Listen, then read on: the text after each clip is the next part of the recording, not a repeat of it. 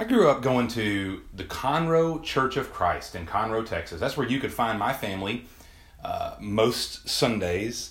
And it was a precious church. I mean, they were full of very kind and gracious people. But it was the absolute last place in the world I wanted to be on a Sunday morning. I can still remember very distinctly being like 11 years old. Sunday rolls around, I'm in bed, I want to sleep in, and I hear this voice coming from downstairs, the voice of my dad. It's time for church. Let's get ready for church. And my heart would sink, and I'd have to get up and put on khaki pants and a collared shirt. I mean, I'm still to this day, I have an allergic reaction to khaki. It's a terrible thing. And then we'd go spend an hour in church and then another hour in Sunday school. And the worst thing of all for me, always, about once a month, at the end of the service, the worship leader would have us all stand up and hold hands as we sang the final song. And I just wanted to die. I mean, I could not have imagined anything worse than that. You know, these memories, I look back and I laugh on it now. Because, of course, I turned out to be a pastor, something I never would have thought I could become, a pastor of a church, as much as I disdained Sunday morning church. But I am grateful now. I'm grateful that my parents dragged me to church. Very, very faithfully, we went against my desire to sleep in and be lazy. But, you know, it's no surprise that I felt the way I did. I mean, you think about it. It wasn't just that I was 11. And didn't like church. I mean, two big reasons why it was a fearful thing for me to wake up on Sunday and get dressed for church. The first and the most obvious is that even though I believed in God as a young man, I didn't have faith in Jesus Christ for the salvation of my life, for the forgiveness of my sins. I didn't really know Christ, and therefore, of course, I had no desire for his church. But then secondly, I didn't understand what church even was, or why it really mattered, or what my place was in it. And I'll say this now, as a pastor, having been in ministry 12 years or so, I think the majority of church attenders, regardless of their age, share some of that mentality that I had as a young man. I mean, if you take the average church attender and you ask them, why do you go to church? Why are you engaged, connected to a church? Why is it important, and what's your role there? Often you're going to get a blank stare, or maybe at best some kind of generic answer, because we don't really know. And for much of my life, even as a Christian later on, I didn't really know why the church mattered, or why I mattered to the church. And see, the tragedy is not just that people don't know the right answer to those questions. The tragedy is that many of us have not grasped just how essential and powerful and wonderful God's church really is. And so what we're going to do, this is something that we're going to return to frequently here at Harvest. I doubt that we'll ever go more than a few months without returning to the topic of the church, because it's of such vital importance. And yet most of us, most Christians, most churchgoers view it merely as a good spiritual habit. It's a good thing to do. We live in the Bible Belt. It's the right thing to do. It's what we grew up doing, and we want our kids to do it too. And y'all, the church is so much more than that. Because there are many who profess faith in Jesus today, many within our community right now, who claim to be Christians and yet view the church as optional. I can love and follow Jesus without being committed to the church. That's a prevailing belief in our culture right now. And of course, there are many others who don't profess faith in Jesus, who view the church not as a blessing to society, but as a drain. That we're not neutral in their minds. We're actually harmful. We're a nuisance to Sunday morning traffic. That's all we are. We're a waste of electricity. And so what we've got to do with some frequency here is we've got to understand the church. And what we're going to do just in 2 short weeks, today and then next Sunday, we're going to look at, first, the identity and the purpose of the church, the big picture, who we are and what we're for. And then next week, we're going to look at membership. Is membership something that is biblical? And if so, how do we understand it and practice it, specifically here in this church body? And so today we look to 1 Peter chapter 2. We're going to look only at two short verses. But here the Apostle Peter, 1 Peter 2, he paints for us one of the most beautiful pictures of the church, our identity and our purpose in all the Bible. And what we see here in just a very little section of Scripture, we see the church's absolute necessity and our absolute uniqueness. We are unique and we are necessary in God's universe. The church matters. And Peter's going to show us how. This is 1 Peter 2, just verses 9 and 10 we're going to look at today. Look at verse 9. Peter says, "You are a chosen race, a royal priesthood, a holy nation, a people for God's own possession." I'm going to say that again. You are a chosen race, a royal priesthood, a holy nation, a people for God's own possession. See, when Peter, and what we're going to do, just real briefly, we're going to walk through each one of those defining characteristics here as to what Peter's trying to tell us who we are and why it matters. Let's just walk through each one in turn. When Peter calls us first a chosen race, that may on the surface appear to be kind of an elitist statement. You know, to say we're a chosen race, that seems potentially divisive. I mean, the word race, of course, in our culture, maybe forevermore, will be a divisive word, or at least potentially it is. But when if we make this into an elite class of people to say chosen race, then we actually miss the message of Christianity altogether. Because here's the truth, that word race, or your Bible may translate it as generation, it does mean that we are a totally different branch of humanity now. That to be a Christian is to be something fundamentally different. We are a people group, Christians, who actually have nothing to do with race or ethnicity or gender or socioeconomic class or geographic location. And this is an interesting thing, that Christianity is truly the only global religion. That every other religion has basically a center spot in terms of geography, a dominant location, or a concentration of people. Whereas Christianity does not. We are all over the globe, dispersed throughout, because our faith does not depend on a particular spot on the map. We don't all make a pilgrimage to a certain temple or certain holy place every year or even once in a lifetime. We don't do that. We're spread out, and in Revelation we see this beautiful picture of heaven where every tongue and tribe and nation is represented as those who know and follow Christ. We are global in that regard, and we make no distinction now. You're not privileged because of where you're born or what class you're born into or what color your skin is or anything else. So when Peter says race, he doesn't mean race as we define it in our culture. He's talking about a class of people that we were not born into this, but that God grafted us in. He brought us in. We're a different people group now altogether, as something that's happened to us after the fact that has nothing to do with our genes or our DNA. Well, how did God do that? I mean, how is it that we are this race, this class in a sense of people? Well, that first word before race or generation is key. It's the word chosen. We are who we are because of God's choosing.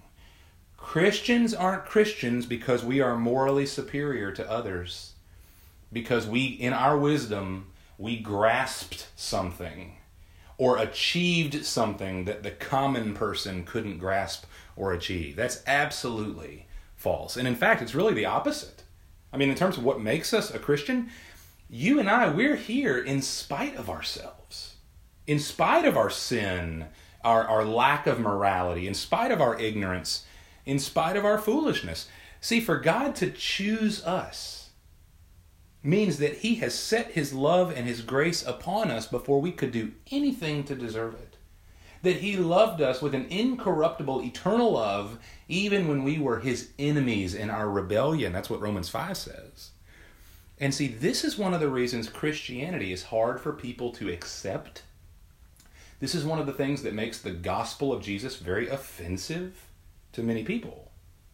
Because a lot of people come to religion in the hopes that it will make them superior, right? If I do these things, if I elevate myself, I will become acceptable to God and I will be above the rest of the population. And religion can be a power play. It's an appeal to people's self-righteousness, right? Well, Christianity, faith in Jesus, is the opposite of that. To be a Christian it's required of us that we say, I am nothing apart from God's awesome mercy. He chose me. I did not choose him. I did not climb up a ladder to get to him. He had to descend to the depths and find me in the darkness. I am inadequate and I am incapable, and that's what makes me a Christian, is that I have fallen upon the great mercy of a God who loved me in spite of me. You see why that might be hard for people to accept? Total self-abasement and reaching out and receiving a gift that comes from beyond us. And see, what we come to realize in this is the most precious truth we can ever know, that we are a chosen race. Who we are is utterly unique, and it comes to us completely as a gift of God's choosing. We have nothing to brag about here. He has chosen us and made us new. We are a different community now, made up of people who did not deserve to be here. So it's great dignity that we're here, but it's also humbling that we're here. We're a chosen race. And then Peter calls us a royal priesthood. And I don't know that you can have a favorite phrase in this little section, but this is my favorite. We're a royal priesthood. This is so fascinating to me. This is rooted in the Old Testament. Royal and priesthood. You've got king and you've got priest combined here into one phrase. Well, in Old Testament Israel, that was not possible. You had 12 tribes in Israel. 2 of those tribes were responsible for producing the kings and the priests. The kings would come from the tribe of Judah. Priests came from the tribe of Levi. And one person was not allowed to hold both offices. You could not be both a king and a priest. That wasn't allowed. But then along comes Jesus Christ. Along comes Jesus, who was physically born from the tribe of Judah. So he had a claim to kingship in terms of his physical genealogy. And of course, he became the king of all the universe. I mean, if you read through Philippians 2, that God, after Christ's resurrection, he exalted him and gave him the name above every name, and he seated him at his right hand, and now all the universe is a footstool for the feet of Jesus. He has that great kingly authority now forevermore over everything. Okay, he is king. But then if you read through the book of Hebrews, among other places, we find out that Jesus is also priest. And not capital P, priest, or rather not lowercase p, like a human priest, an Israelite priest, but capital P. He's the great high priest. And here's the difference. A lowercase p, a human priest in Israel, would mediate sacrifices for people. If I'm a sinner, I come to the priest, I bring my animal sacrifice, the priest takes it and slaughters it and does the work of atonement for me, that God would forgive my sins. He mediates that relationship. What did Jesus do? Oh, read through Hebrews. It's just such a wonderful and profound truth. Jesus did not offer up the blood of a goat or a bull or a ram for us.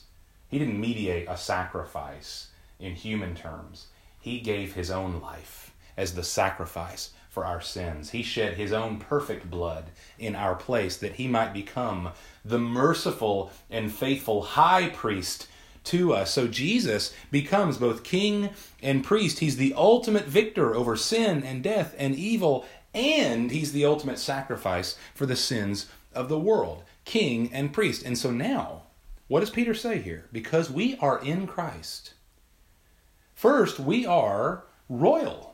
We are sons and daughters of the King himself. We are adopted into God's family by the grace of Jesus. But there's also a sense in which we are a priesthood, meaning we have no need for anyone to mediate our relationship with God. We don't need a go-between to get us to God. Do you understand this? You don't come to me as a pastor hoping that I can get you special access to God. It doesn't work that way. You don't go to a Catholic priest to confess your sins so that he then can be your go-between, be your mediator. You don't need that. Christ has become your high priest, giving you direct access to God, unfettered, no boundaries. We go straight to God through the person of Jesus Christ, based on what he has done for you. We're a royal priesthood. It's an amazing truth. There's an old preacher, I think he's passed away. His name was Dick Lucas. He gave an illustration that is, to me, very, very helpful. He imagines a conversation. Way back, this is after the resurrection of Jesus, in Rome, there's a new Christian having a conversation with his Roman neighbor. His Roman neighbor is a pagan, like most of Rome was, but here's a new Christian. And this is an imaginary conversation, but listen to how this goes.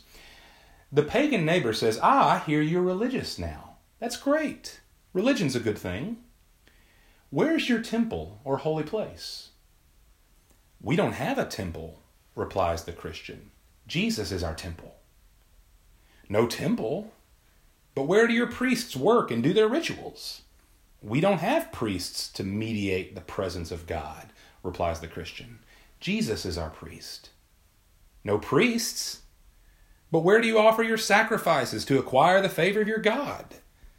"We don't need a sacrifice," replies the Christian. "Jesus is our sacrifice." "What kind of religion is this?" sputters the pagan neighbor. And of course the answer is, it's no religion at all. We are a new humanity because of Christ. We are a royal priesthood because of his sacrifice. We are not religious in that sense anymore, because Christ has become our all in all. We're a royal priesthood. It's an amazing truth. And then Peter says, lastly, that we are a holy nation, a people for God's own possession. And the idea, when we're called a holy nation here, it's the idea of taking something that is old and worn out and useless, and then you wash it and you redeem it. You make it, in some sense, even better than new. And then you give it a new purpose, a better purpose than it ever had before. See, that's what God has done for us as the church. God has not just chosen us and given us a new name and given us direct access to his throne. That would be enough. But he's also set us apart and cleansed us, purified us for a greater purpose. He's called us to holiness. And that means, very plainly, that we, the church, now get to reflect God's character. The thing that's happened to us is not just spiritual in the sense that it's unseen and kind of ethereal. No, it's practical. God has moved within our hearts. We aren't just different in an unseen, private kind of way. We now act like God's children. We are different people as a result of what's been done for us. In Titus chapter 2, Paul tells us why Jesus died on the cross. And in Titus 2, it's very interesting. Paul gives us two reasons for why Jesus died. The first is obvious. It's something that we've heard many times. He says that Jesus gave himself up for us to cleanse us from every lawless deed, which means Jesus died to forgive our sins. We know that. But then Paul gives a second reason. He says, and also, to purify for himself a people for his own possession, zealous for good deeds.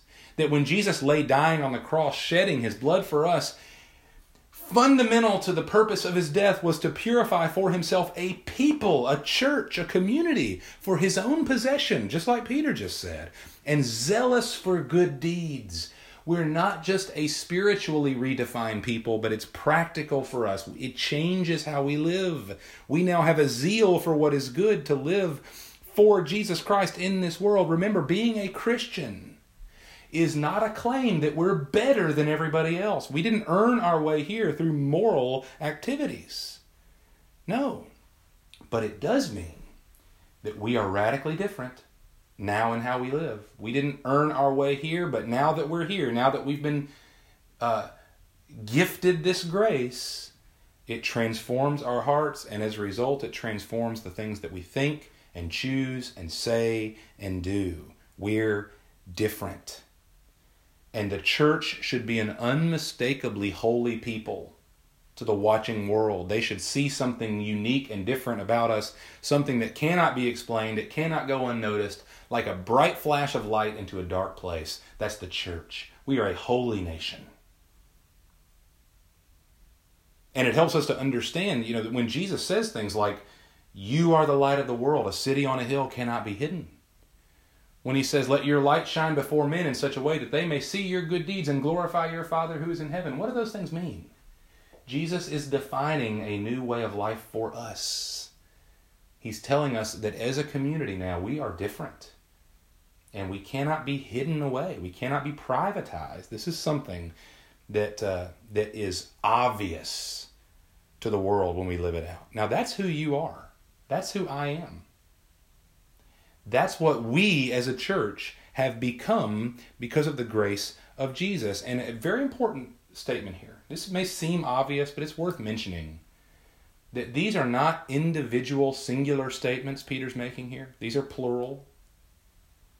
You know, if you applied your own name to these statements, it wouldn't make grammatical sense to say Kyle is a chosen race, Kyle is a royal priesthood, Kyle is a holy nation. It makes no sense because it's not singular. It's plural. What salvation produces, of course, you have a personal Lord and Savior, yes, but what salvation produces is a church, a people, a community. Most traditional cultures grasp this better than we do because most cultures still in the world today are naturally more communal. They're more interdependent. They need each other. Kids don't grow up and move far away from home, typically, in most cultures. They stay close, and they contribute to the family. Well, we don't live in a traditional culture. We live in the West. And in the West, in America, typically, we are much more individualistic. And we've never known any other way of life. And so the idea of being a community, an interdependent people, that really runs counter to our culture. It runs counter to what's maybe natural for us. We love the idea of Jesus being my personal Lord and Savior, and he walks with me, and he talks with me, and he tells me I am his own. We love that. But see, the scripture over and over again tells me that no Christian is an island unto himself. No Christian is an island unto herself. You cannot fulfill what Peter says in 1 Peter 2, by yourself. It's impossible. It's unnatural. And I mean, you'd be hard-pressed to read through the entire New Testament and find very much that's aimed at you individually. I mean, basically everything that we're given as the church is for the church, plural, not singular. And so God has got to produce in us a different kind of mindset than maybe what's natural and cultural for us. This is our new identity. We are God's people. We are God's new humanity. And this is an identity that we've received as a gift of grace. We get to lock arms together. This is who we are. Isn't that wonderful? But Peter's also going to tell us that it's not just who we are, it's what we're for. We have a purpose now that guides us, that drives us until Jesus takes us home. And that's the latter half of verse 9 and then in verse 10. We know who we are, but why are we here? He says, so that, in the middle of verse 9, you are a chosen race, a royal priesthood, a holy nation, a people for God's own possession, so that, we can't miss this. There's a purpose here. So that you may proclaim the excellencies of him who has called you out of darkness into his marvelous light. For you once were not a people, but now you are the people of God. You had not received mercy, but now you have received mercy. We are here to proclaim the excellencies of God. who called us out of darkness and into his marvelous light. We get a very small sense of what this is like. If you've ever been to an event that had a featured speaker, somebody always gets up before the speaker to introduce them. And what do they get up to do? That person stands and proclaims the excellencies of the speaker, right? Why should you listen to this person? Well, let me tell you why. And they begin to list his or her accomplishments. Here's why this person is worth listening to. And see, the church now, we take that role in some sense. That we have this awesome and unique privilege as a church to proclaim the excellencies of God. To show forth and speak forth to the world, why should you turn to Jesus Christ? Why should you listen to the gospel of Jesus? Well, look at what he's done for us. And look at the brilliance of his truth and his grace. The church gets to be, in some sense, the display case of God's glory to the watching world. That's now our purpose. Who he is, what he's done, we get to proclaim that and show it forth. He's changed us. He's transformed us. He's made us new. He's brought us together. How could human beings produce this? No, this must be the work of a divine creator. He did this, and we get to show the world what it looks like. Now, this is a special proclamation that we're making here. The church's primary objective, we're not here to prove to the world that God exists, okay? That's a wonderful conversation to have, but that's not the church's primary job. God has proven his own existence in many ways. We're not here to prove that God exists. We're certainly not here to try to convince the world that our way of religion is better than the others. Our laws are more moral and sound than the rest, and they should become like us and do what we do. Now, none of us got here that way, right? We're not here because we're moral, and we're not calling the world to be moral like us. We're calling the world to Christ, right? And we're certainly not here to promise people a better life or to promise people some kind of path to enlightenment or fulfillment. Those may be benefits of being a Christian, but that's not the goal. What are we here to do? We're here to tell a story.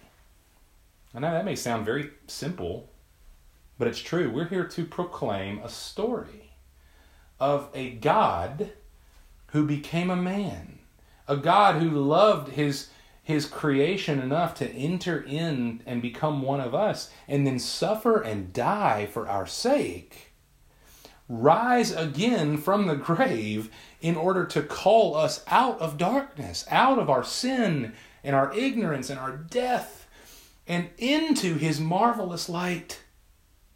See, the gospel is not good advice. We're not here to tell other people how they ought to live. We're here to tell good news. It's a proclamation of something that has already been done for them. It's good news. And it's marvelous, Peter says. That word marvelous, it's to marvel at something, which means it's something so awe-striking that we can't really even take it in. We can't hardly grasp it. It's so wonderful. Like going from a pitch black room and then suddenly walking out and staring directly into the sun. It's something you can't even fathom and take in. It's beyond our imagination. It's beyond anything. It's not a story that man has produced. We would have never come up with this.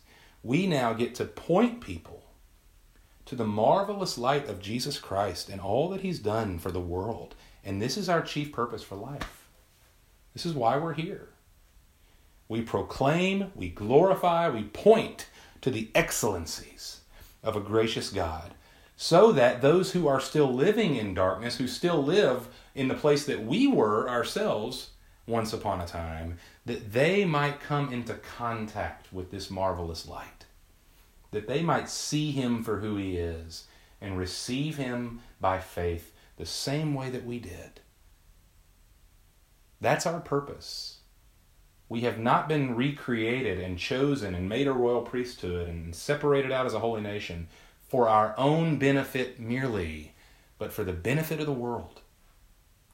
To bring that light and that gospel grace, that truth, that story into the world. That's our job. That's our privilege.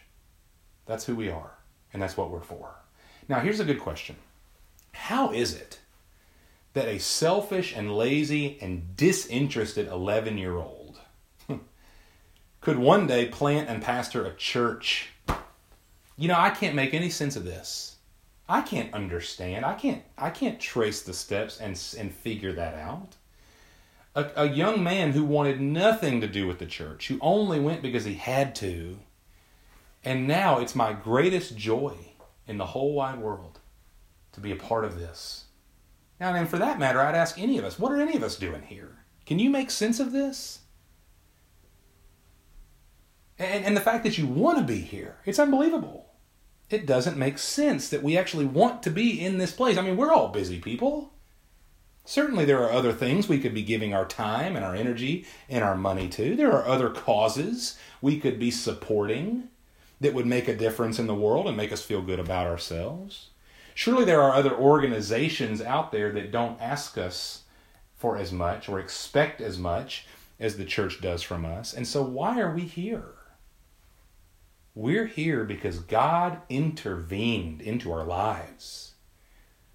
And he declared that you, Jack, you are part of a chosen race. That you, Jason, you are now part of a larger body, bigger than you, more significant only than your individual life. You're part of a whole now that God has chosen and brought you in. That you, Jonathan, you're part of a royal priesthood. That you, Missy, you're part of a holy nation. And Tom, you are part of a chosen people, a people for God's own possession. And now we all of us together, we get to proclaim the excellencies of him who called us out of darkness and into his marvelous light. I mean, there's no reason for us to be here unless God stepped in and redirected us and formed us now together into a cohesive whole. We are a church. And there's nothing like it in the world. We planted this church because we believe with all our hearts that these verses are true, and this is worthy of our whole life. This is worthy of our entire existence. This is why God put us on the earth. We planted this church because there are thousands right now in our community, thousands of self-professing Christians who have given up on church, who are disengaged, who view the church as completely optional, maybe even irrelevant.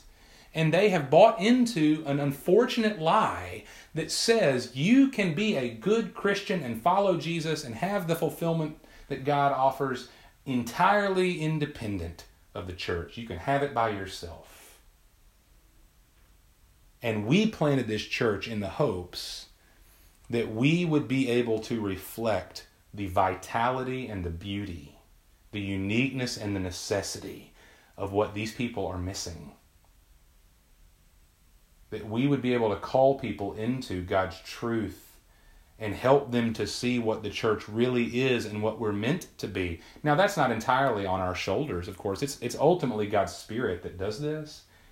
But how much more wonderful would it be for people who claim the name of Jesus and yet have given up on the church, for them to see churches in their community who are busting up their assumptions, who are changing their minds about what the church is and what we're about, so that they can see what it's meant to be. And perhaps they will reorient their hearts and minds around what is true and re-engage what God has called them to. There are thousands in need of that right as I speak. And of course, there are many more people in our community right now who don't view us in a neutral kind of way or a harmless way. They think we're a drain. We're wasting air conditioning and electricity right now. We serve no positive purpose. If anything, we get in the way of what is good for our community. And these are precious people. They just don't know Christ. We're called, listen, we planted this church because we're called to proclaim the excellencies of God's marvelous light in the hopes that he will call these people to himself. They're not too far gone. They're not any further gone than we were before we came to Jesus. And my hope, of course, and your hope, our hope is that these people who maybe once scorned our existence, drove by and muttered under their breath about the nuisance of our place in the community, that maybe one day they'll actually enter in the doors of worship with us and become proclaimers themselves, that God would grip them by His grace and bring them to Himself and make them a part of us. Wouldn't that be amazing? That's why we're here. Now listen, we can be guilty of coming to church but not being the church. Now hear me on this, because I can be guilty of this too. All of us. We can be guilty of coming to church and not really being the church. We can be committed to the institution but miss our identity. We can contribute to church programs and yet miss the church's purpose. And so let's pray this. Let's pray that the Lord would deepen our desire in being who He's created us to be, our identity, and doing what He's called us to do, our purpose. That we would recognize all that we are together. And having recognize this great privilege, that we would lock arms and enter into our great responsibility to proclaim Him right here in our little corner of the world. Let's pray for that. Father, would You give us the grace we need for this? That, Lord, where we have become perhaps convinced that this is just about me and You, God. This is an individual pursuit only. That is such an intoxicating idea, because then we're not accountable to anybody. And if I'm not doing so hot spiritually, well, it's just up to me to figure it out and fix it. And there's a part of me as an individualistic person. I just like that idea. I don't have to answer to anybody else. I don't have to bear anybody else's burdens. Oh, but Lord, what a sad and ugly existence that becomes. And show us, Lord, how that's not just wrong. Biblically, it's wrong. But Lord, it's flimsy. It's empty. Lord, You called us plural. You called us together. And what we are together is vastly superior to what we are individually. That we are a chosen race. We're a royal priesthood. We're a holy nation. Lord, we belong to You. And imperfect and sinful as we are, Lord, when we are together in this context, when we are who we are, we do what we do, Lord, we become something really remarkable. We become something marvelous, something that can't be really understood or explained away, and it shouldn't be able to go unnoticed. We are the church of Jesus Christ. We are a people purified, belonging to Him, and now zealous for good deeds. Father, cement that truth in our hearts and do not allow us to go our own directions. But Lord, unify us and call us to this incredible, eternal, significant purpose. We're here for so much more than our own personal pursuit of You. And so, Father, let that personal pursuit be vibrant. Let us be responsible for how we walk with You and love and honor You and praise You and live for You. But Lord, let us always see ourselves as part of something greater, so that what You say we are and what You've called us to do would become a natural thing for us, a joyful thing, that we would never think of our lives outside the context of Your church. And I pray in a special way for Harvest Church, that we would view ourselves appropriately and that we would take up this mantle. You have called us to amazing things. Lord, give us the ability, the equipping, the boldness, the courage, the strength, the grace to live this thing out in a way that really pleases You, that honors You, and Lord, that makes a bright, shining difference in this little community that we call home. And I pray by it, Lord, beyond it, the world, that from this place, the whole world, in some mysterious way, Lord, we could have an influence and impact on because of the grace, Lord, that exists right now in this room We love you. We need you for this, Father. So do this work, we pray, in our hearts. In Christ's name, amen.